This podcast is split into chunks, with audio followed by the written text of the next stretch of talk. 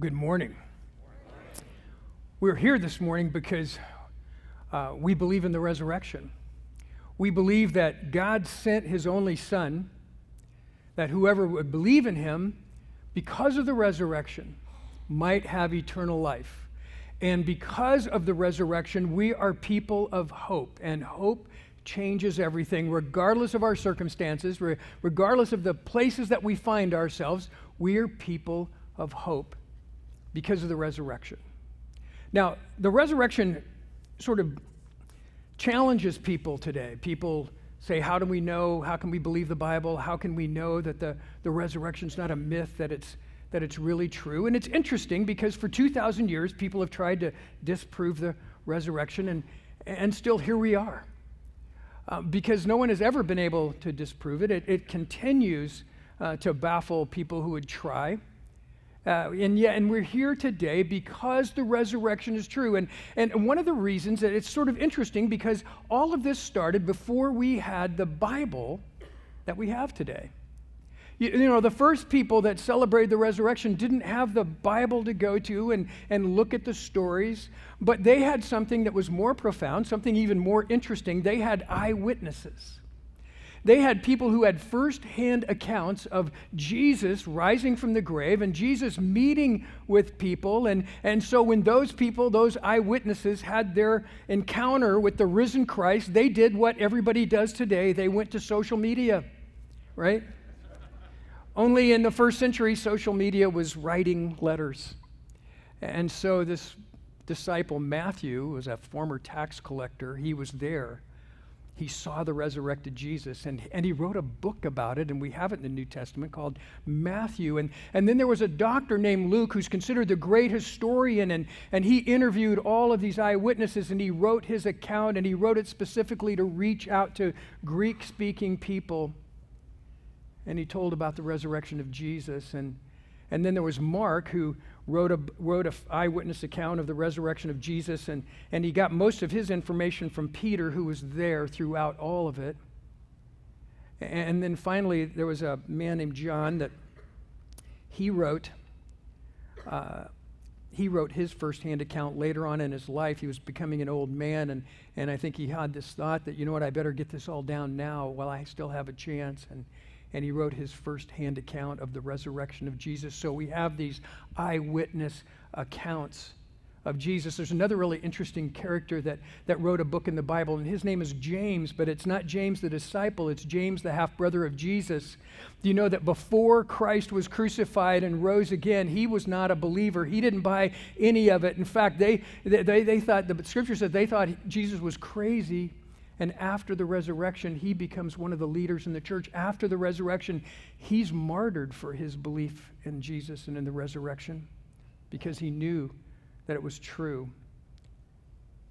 Uh, there's a, you know, Peter, I mentioned earlier, uh, he's an interesting character because he's an eyewitness of the resurrection of Jesus. And, and later on, he's going to tell that story about the resurrection of Christ and 3,000 people are going to respond at one time as Peter tells his firsthand account of the resurrection of Jesus, and the story begins to spread, and people begin to understand that Christ rose from the grave, that he really was who he said he was, that the greatest event in the history of the world had taken place, and there were people that actually saw it. And, and when we look at certain parts of Scripture, it says that, that more than 500 people saw Jesus at one time, that it wasn't a big mystery, it wasn't a secret. Christ rose from the grave. Then there's one other interesting character in history that I'd like to mention to you. We have a little picture of a bust of him up here. Nero is his name. And Nero was the emperor of Rome about 30 years after the resurrection of Jesus. What's interesting about Nero is that uh, he's crazy, probably. Um, you know, murdered most of his family. He was uh, the he was the emperor of Rome for about 30 years, and during that time, he, uh, history says that, that he needed some more space. He needed some property to build his, uh, build his next palace. And so he started burning parts of Rome where he wanted the place. And Rome almost burned down, and people were starting to rebel. People were starting to talk about it. And, and Nero needed a scapegoat. uh, he needed somebody else to blame to take the attention off of himself. And do you know who he picked? He picked Christians. Now, this is interesting because 30 years after the resurrection. 30 years, though, eh, not time enough for us to have a Bible. That didn't come for centuries later, the whole Bible. But 30 years later, the, the, the story of the resurrection was so profound and it had moved so fast that 1,500 miles from Jerusalem in Rome, there were thousands of followers of Jesus, thousands of Christians, and Nero decided to make them his scapegoat. And so they persecuted those Christians. You know, there are stories, of course, we know the stories of the Colosseum that they brought him in and, and fed him to the lions and gladiators killed him. We know all of those things. But did you know that Nero took Christians and he put them on spikes and he put them in his gardens and lit them up at night so he could walk through his gardens and they were his lamps, his lanterns in his personal gardens. But you know what happened? Is that the Colosseum was no fun uh, the Colosseum didn't really do what Nero had hoped it would do because the Christians died so well. They, they didn't panic and they didn't blame, but they died singing and they died praying and they died believing that Christ had risen from the grave, and their hope was based not on their circumstances, but on the risen Christ. And it took all of the fun out of it. They started, they started, uh, they started to stop the whole idea of gladiators and lions and all of that because they couldn't bear to watch these people so joyful, so hopeful in the Colosseum. And so we believe that the resurrection is the greatest story ever, that it changed history, that it's the biggest thing that has ever happened. But we also believe that the story of the resurrection is one of the most beautiful and intimate and personal stories that we've ever had. And I want to share some of that with you this morning. Uh, we're going to look at the resurrection story out of the Gospel of John, out of the eyewitness account of John the Apostle. And one of the things I love about John the Apostle is you read the Gospel of John, he never refers to himself by name, he refers to himself as the disciple whom Jesus loved. That awesome? And, and it, it, it, speaks of a transition in his life because he started as James and John, the sons of thunder, right? Uh, James and John, the wild children. Uh, James and John, you know, with their leather tunics and, and uh, their tats and all of their stuff, and they're c- causing trouble, uh, the wild boys. And now he considers himself, because he's come so far in his life, he considers himself the disciple whom Jesus loved. And he tells this story about the resurrection of Jesus. Excuse me. Now, on the first day of the week, Mary Magdalene came to the tomb early while it was still dark and saw that the tomb had been taken away, or the, I'm sorry, the stone had been taken away from the tomb. So she ran and went and got Simon Peter and the other disciple, the one whom Jesus loved. I like that, formerly known as John, the one whom Jesus loved, and said to them, They have taken the Lord out of the tomb, and we do not know where they have laid him. So apparently, Mary Magdalene, one of the women that was followers of Jesus, one of the women who was closest friends with Jesus, they went back to the tomb early Sunday morning, just as the sun was coming up. Now there's some interesting theories about this, but you know they were they took Jesus down from the cross and they quickly uh, prepared him for burial and they they took him uh, to a tomb and and so some some people just make the natural assumption that that it was men that prepared Jesus originally, so the women came to do it right. And so a group of women come, and the only one that is mentioned by name is Mary Magdalene. And it's, it's not unusual in the Gospels to have a group like that and to, and to have one person singled out to tell their particular story. And that's what John does in his Gospel. He gives us the story of Mary Magdalene. So she sees that the stone has been moved away from the tomb, and she runs and tells the disciples who are in hiding that they have taken Jesus, and we don't know where he is. Mary wasn't expecting to see the risen Jesus. That's not why she went to the tomb that day. She went to the tomb to finish the job of preparing him for burial, to finish the job of laying Jesus to rest. She got something that she never expected.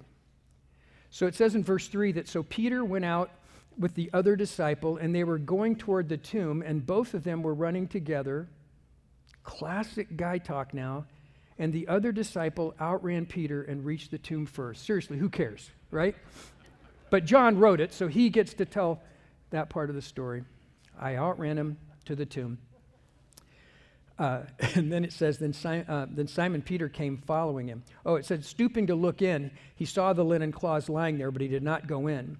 Then Simon Peter came following him and went in the tomb, and he saw the linen cloths lying there, and the face cloth which been, had been lying on Jesus' head, not lying with the linen cloths, but folded up in a place by itself. So James, or I'm sorry, John and Peter get to the tomb. John stops at the entrance of the tomb, sort of peeks in. Peter, as he always does, sort of bursts into the tomb, and what he sees is the, the, the cloak, the the linen that Jesus had been wrapped in. And then John wants us to have this little detail. It's kind of interesting. He says, But the, the headcloth that was wrapped on Jesus wasn't with the others, but it was folded up neatly and, and placed in its own spot. And, and what John wants us to understand is that this isn't any, uh, this isn't any random incident. This isn't any incident where somebody came and, and quietly and quickly stole Jesus' body and got, tried to get out of there as fast as they can. Because if you're going to if you're going to do a deed like that, you're not going to take time to fold up the face cloth and, and put it in a nice, neat spot.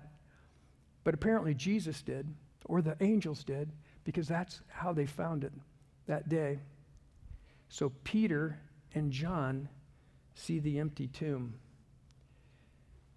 And then the other disciple who had reached the tomb first also went in, and he saw and believed, for as yet they did not understand the scripture that he must rise from the dead. And then the disciples went back to their homes. They weren't expecting a risen Christ either. You see, all of this is happening. Jesus talked about it. He said, I'm going to be betrayed, I'm going to be beaten, I'm going to be crucified, but I'm going to rise in three days. But they had no frame of reference for that. They didn't know what that, that meant. All they knew was that the Jesus that they'd given everything up for, the Jesus that they had chosen to follow, the Jesus that they had believed in with all of their heart, had been beaten and crucified and laid in a tomb. And it felt like the end to them. They were hiding. They were scared to death that maybe that the religious leaders and the Romans would decide to get them next. And so they're in hiding. They weren't expecting a risen Christ. That wasn't on their minds that day. And so after they looked into the tomb, they just went home. They left. But Mary, Mary didn't leave. Mary stood weeping outside the tomb. And as she stooped to look, uh, and, and as she wept, she stooped to look into the tomb. And she t- saw two angels in white sitting where the body of Jesus had lain, one at the head and one at the feet. And they said to her, Woman, why are you weeping? And she said to them, They have taken away my Lord, and I do not know where they've laid him. Let's just stop for a quick sec here. Yeah, I find this sort of interesting that Mary's weeping, and, and the language, uh, the ancient language of this is that she's not, she's not just sort of silently crying into her hands, but it's, it's a picture of someone in great distress, someone in great sorrow who is pouring her heart out. She's crying as hard as she can. There, she can't see because there's so many tears that she is overcome in her grief. And there are two angels in the tomb, and I don't know why she didn't go. They're angels, or you know, whatever. Or you guys look different. You look whiter than you should, or anything.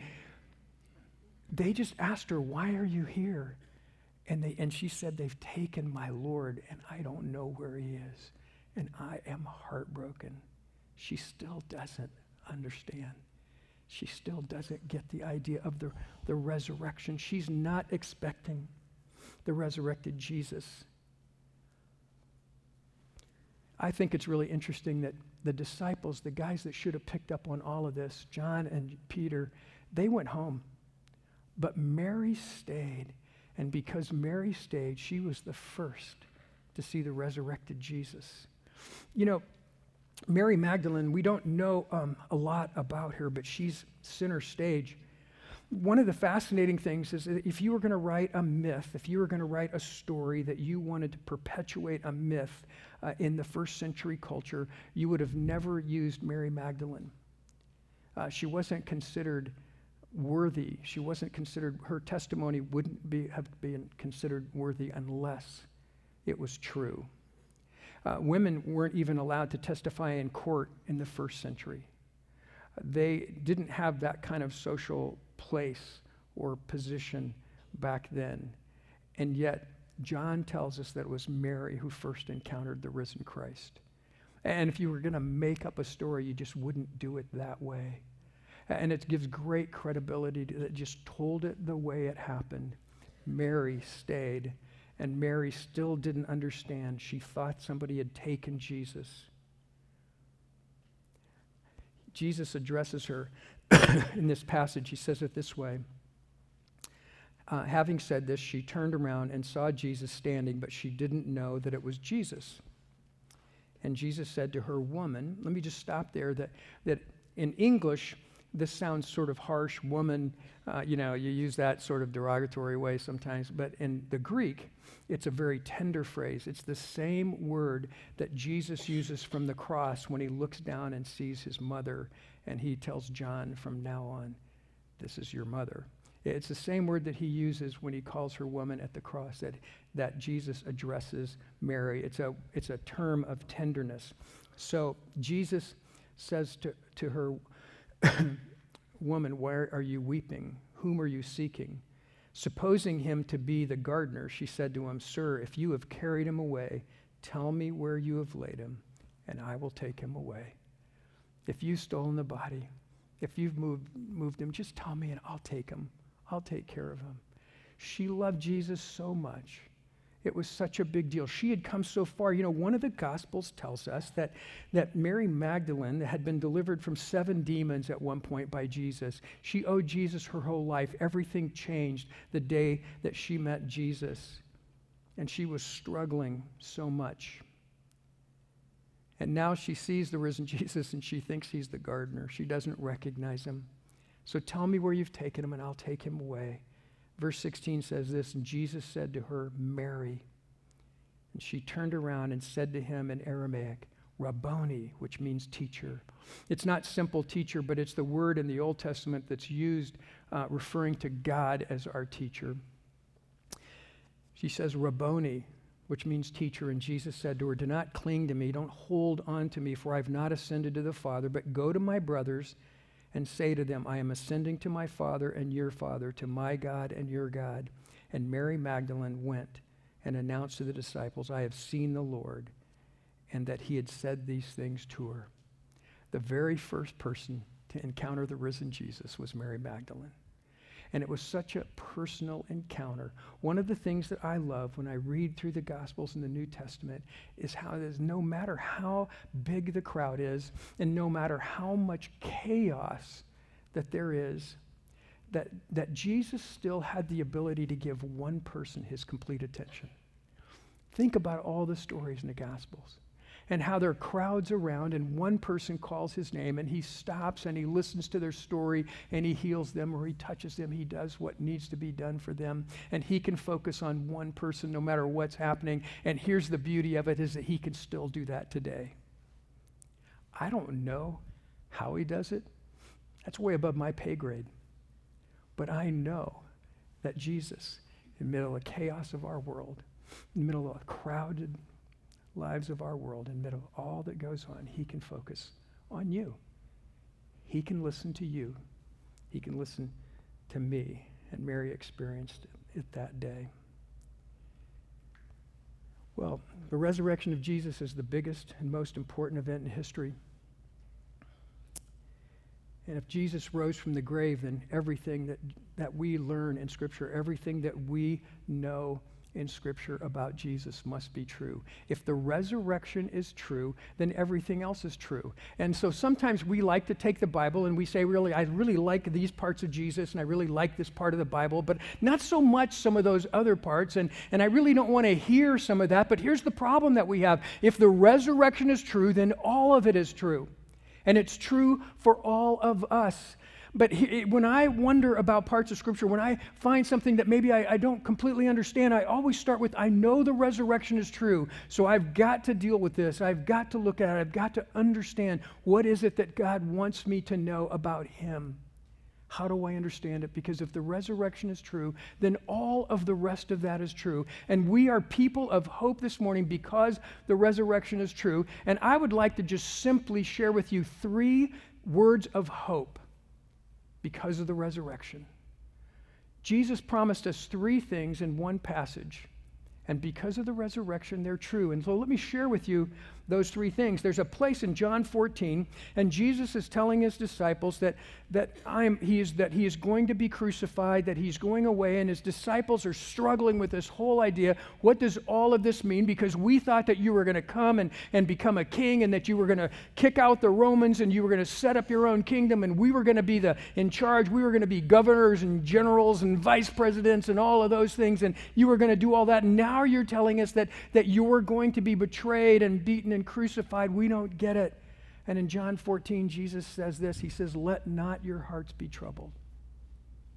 Let not your hearts be troubled. You believe in the Father, believe also in me.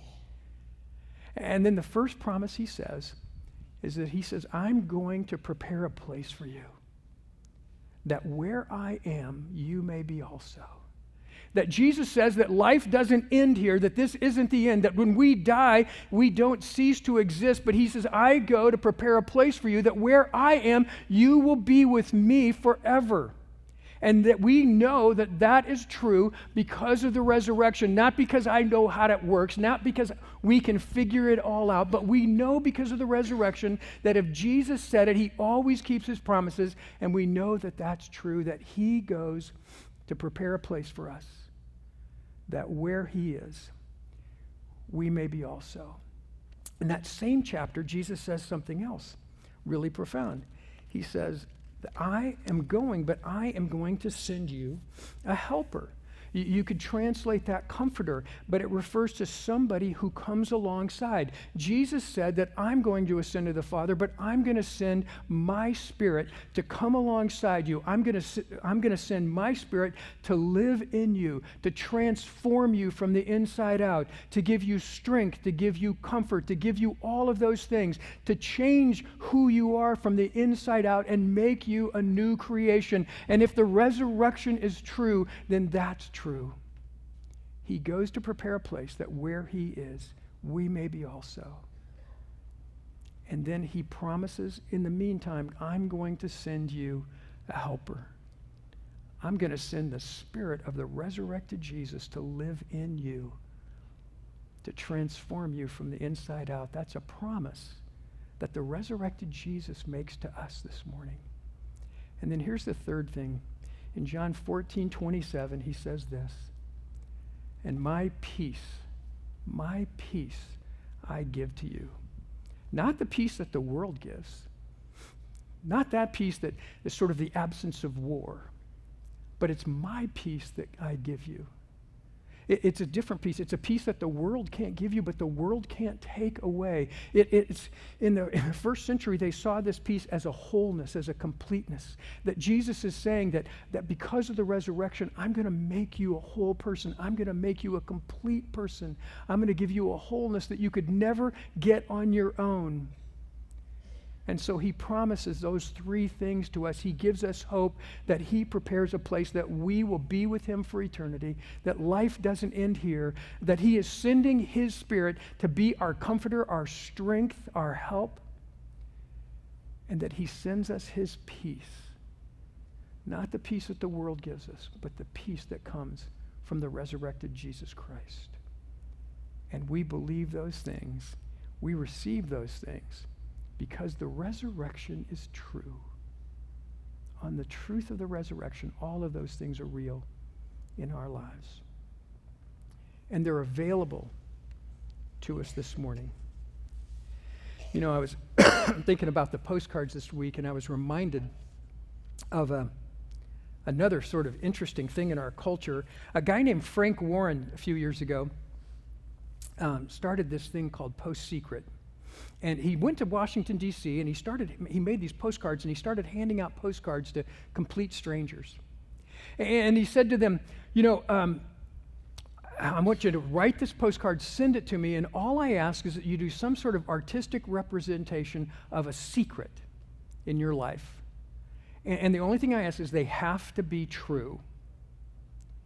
And so thousands of people started writing down their secrets and sending them to Frank Warren. Today he has over half a million postcards with people's secrets, things that they've never told anybody else in their lives. I have a couple of, I think, um, here's one. I'm so OCD that I rewrite my grocery list so that they're, they look nicer.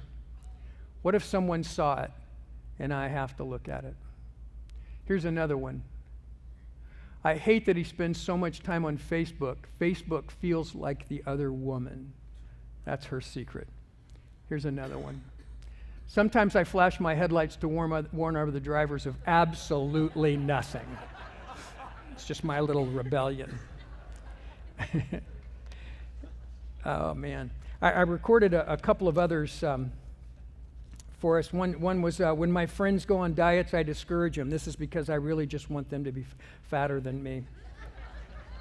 Another post secret was sometimes I wish that I was blind so I just wouldn't have to look at myself every day in the mirror. I'm jealous of her baby. I started shooting heroin again. People think I've stopped lying, but I've just gotten better at it. I go to fraternity parties and wait for everyone to get drunk and steal all their stuff. I waste office supplies because I hate my boss. And people writing their secrets down, um, things about their life. And, uh, you know, isn't it interesting if you were to, we're not going to do that with our postcards today, but if you were to do that, yeah, do that and sign it. I'd love to see. Uh, but if you were to do that, what would your secrets be? And here's the, here, here's the crazy part of this is that there, there's nothing in your heart and your mind, there's nothing that you've done or that you've ever thought that Jesus doesn't already know about. And still, Jesus went to the cross for you. Still, Jesus died for you. And still, the resurrection is true for you, no matter what it is. In the beginning, we talked about Nero. He persecuted, tortured, and executed Christians. And what's more remarkable than his cruelty, as I mentioned, was the grace that and peace exhibited by Christians. They were full of hope and comfort and peace, all the promises that we've just talked about because of the resurrected Jesus. And all of the promises of Jesus the place, the helper, the peace, all of those are available to you this morning. And maybe, maybe you've gone to church for years and you just sort of forgotten that. Life has kind of slammed you and you've kind of forgotten that the resurrection is true and because it's true that those promises that Jesus made to us are also true.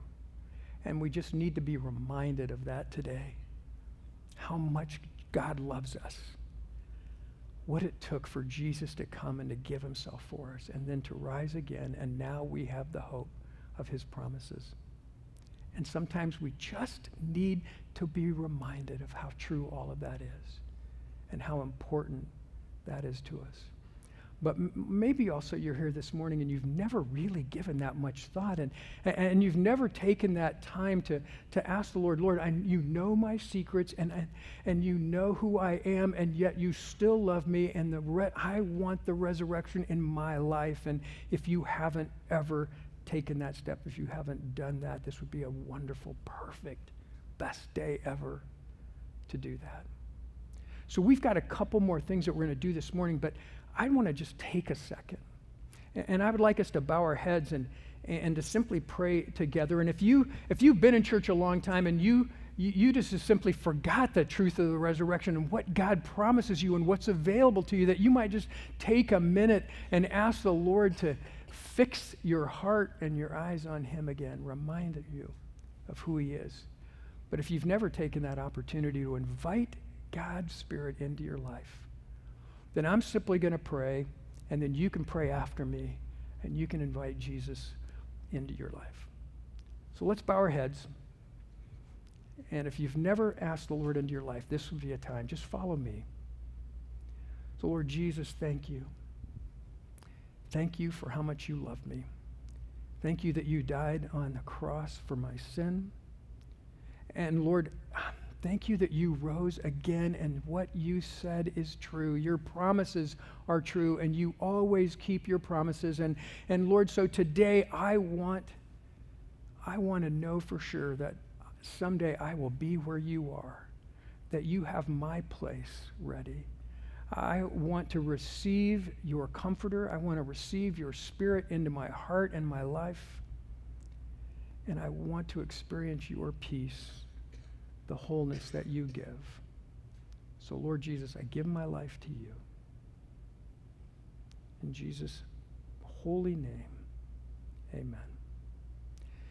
All I would ask this morning is if you prayed that prayer, that you would tell somebody. Come, come introduce yourself to me. Come talk to, talk to one of our pastors, talk to uh, your friends, whomever it is, but make sure that you tell somebody. So let me pray a blessing over you now. Father, I pray this morning a blessing over these friends, that they would know the truth and the hope of the resurrection, that their lives would be changed by that truth and that they would live in the promises that you make and that you keep for them. Bless them as they go. Keep them this day. In Jesus' name, amen.